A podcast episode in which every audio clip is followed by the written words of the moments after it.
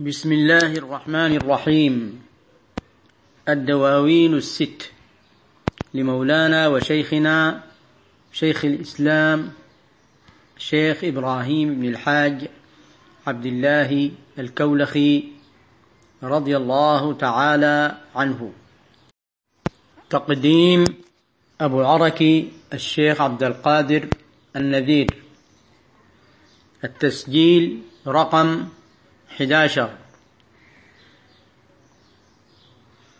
وهو تكملة للقصيدة التي بدأناها في الحلقة الماضية والتي تبدأ بقوله وثقت برب جاد لي باللطائف وبالمصطفى المختار عين المعارف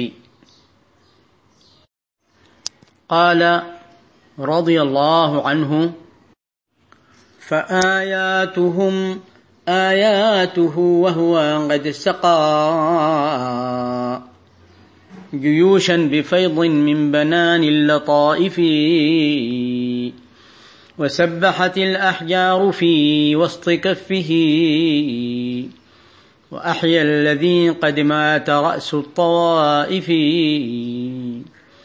مشت نحوه الأشجار والذئب أفصحته. كذا ظبية والضب إفصاح عارفي. وتعداد آي المصطفى ليس نافعا فليس عشير العشر ما في الصحائف. فيا رب فاجعلني له الدهر خادما وكف عني يا رب كيد المعارف. وتشفي بني أبغه وتنيله رشادا فلا يلفى عبيد الزخارف. وأصلح شؤون المنتمين لحزبنا. بدوا في الفلا والأرض أم كل عاكف. ولا تشمت الأعداء يوما بواحد. فأنت جميل قادر ذو المصارف. صلاة وتسليم على من سمد به. معد بن عدنان رؤوس الغطارف. وآل وأصحاب مدى قول موقن. وثقت برب جاد لي باللطائف.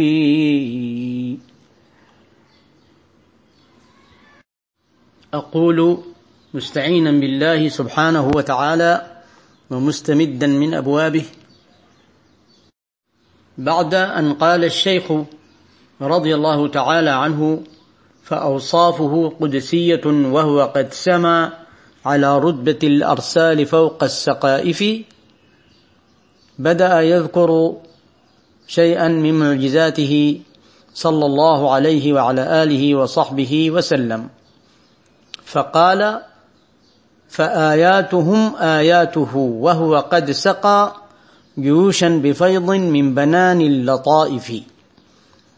فآياتهم آيات المرسلين والأنبياء أي معجزاتهم آياته.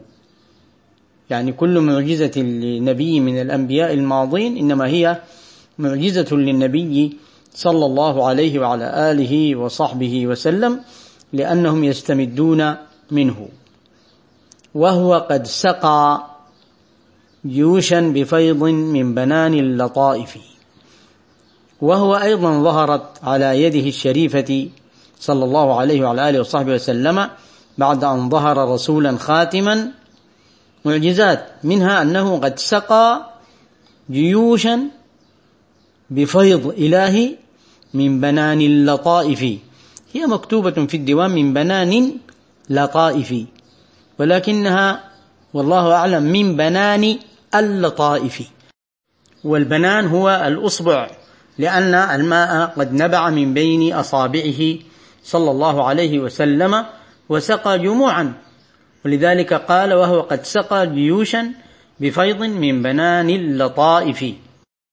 وقد تكرر نبع الماء من بين أصابعه صلى الله عليه وعلى آله وصحبه وسلم من ذلك ما رواه الشيخان البخاري ومسلم عن أنس رضي الله عنه أنه قال رأيت رسول الله صلى الله عليه وسلم وحانت صلاة العصر فالتمس الناس الوضوء فلم يجدوه فأتي رسول الله صلى الله عليه وسلم بوضوء فوضع في ذلك الإناء يده وأمر الناس أن يتوضاوا منه. قال فرأيت الماء ينبع من تحت أصابعه حتى توضاوا من عند آخرهم. ثم قال رضي الله عنه وسبحت الأحجار في وسط كفه. من ذلك ما رواه أبو ذر رضي الله عنه. قال كنا عند النبي صلى الله عليه وسلم فأخذ حصيات فسبحن في يده. ثم وضعهن فخرسن أي سكتنا ثم أخذهن فسبحن في يده. ثم أعطاهن أبا بكر فسبحن في يده. ثم أخذهن النبي صلى الله عليه وسلم فسبحن في يده. ثم وضعهن فخرسن. ثم أعطاهن عمر فسبحن في يده. ثم أخذهن النبي صلى الله عليه وسلم فسبحن في يده. ثم وضعهن فخرسن. ثم أعطاهن عثمان فسبحن في يده ثم أعطاهن عليا فوضعهن في يده فخرسن.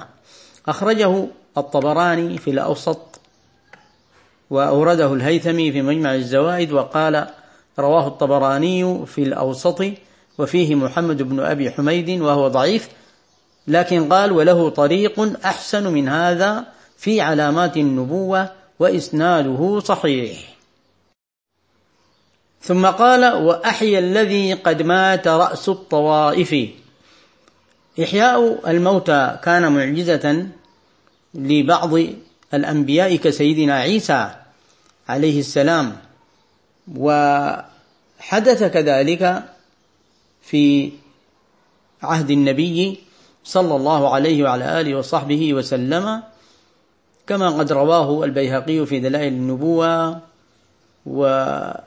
وابن كثير في البداية والنهاية أن امرأة كبيرة في السن هاجرت إلى المدينة وكان لها ولد.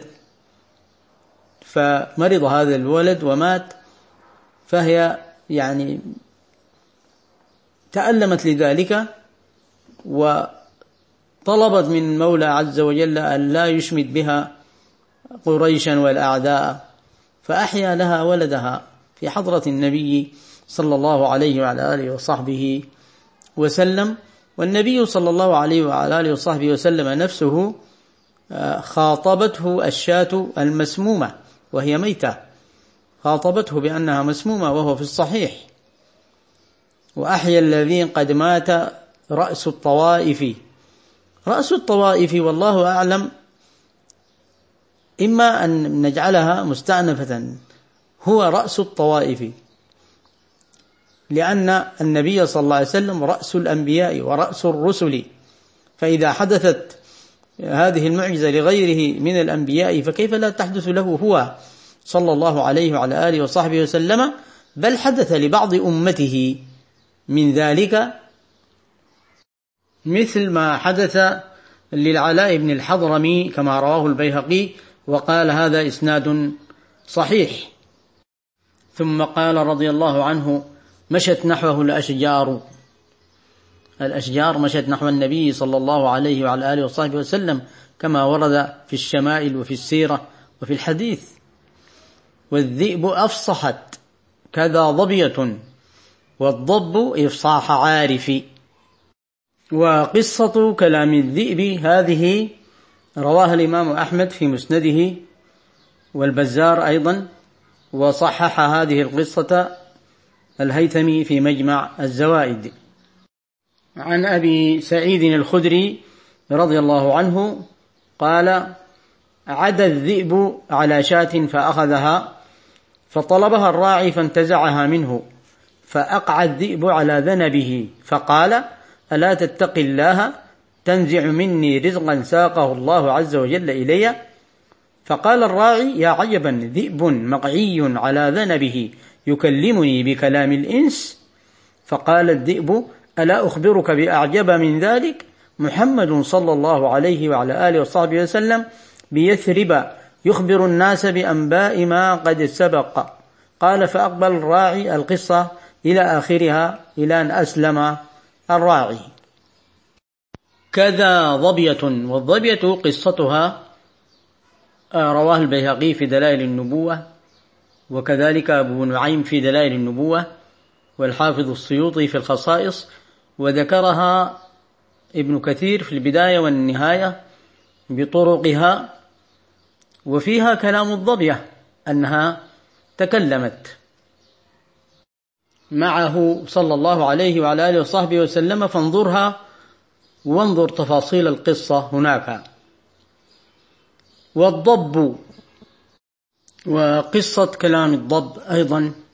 أخرجها الطبراني في الأوسط وفي الصغير وأوردها الهيثمي في مجمع الزوائد. وقال رواه الطبراني في الصغير والأوسط عن شيخه محمد بن علي بن الوليد البصري.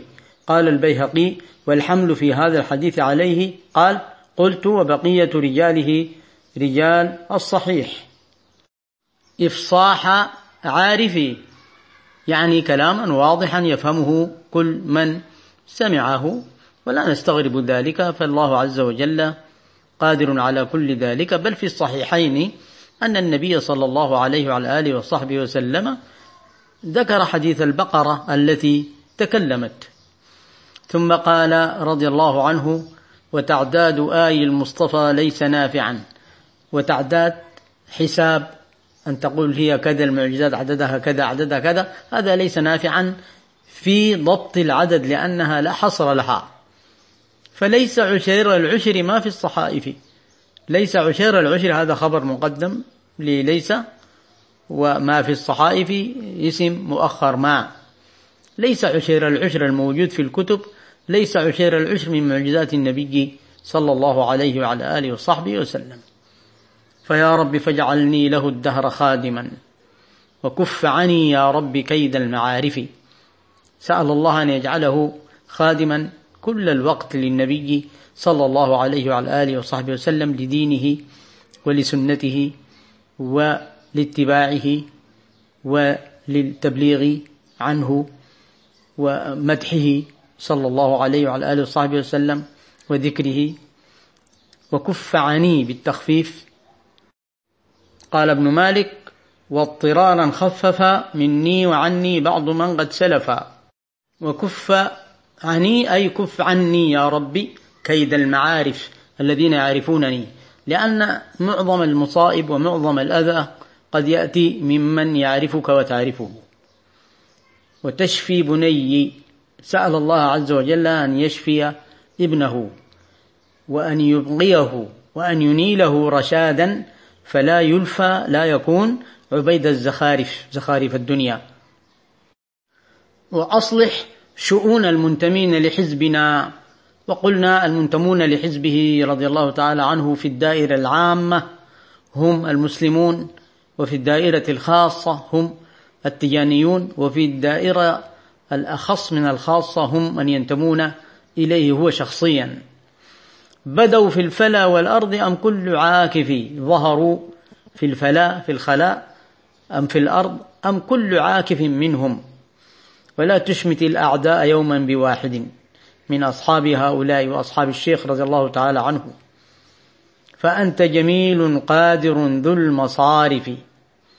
صلاة وتسليم على من سمت به علت به. معد بن عدنان رؤوس الغطارف. الإشارة إلى نسبه الشريف الكريم صلى الله عليه وسلم وإلى قريش التي سمت به صلى الله عليه وعلى آله وصحبه وسلم وهم رؤوس الغطارف. جمع غطريف وهو السيد وآل وأصحاب مدى قول موقن وثقت برب جاد لي باللطائف. والله أعلم ونواصل إن شاء الله تعالى.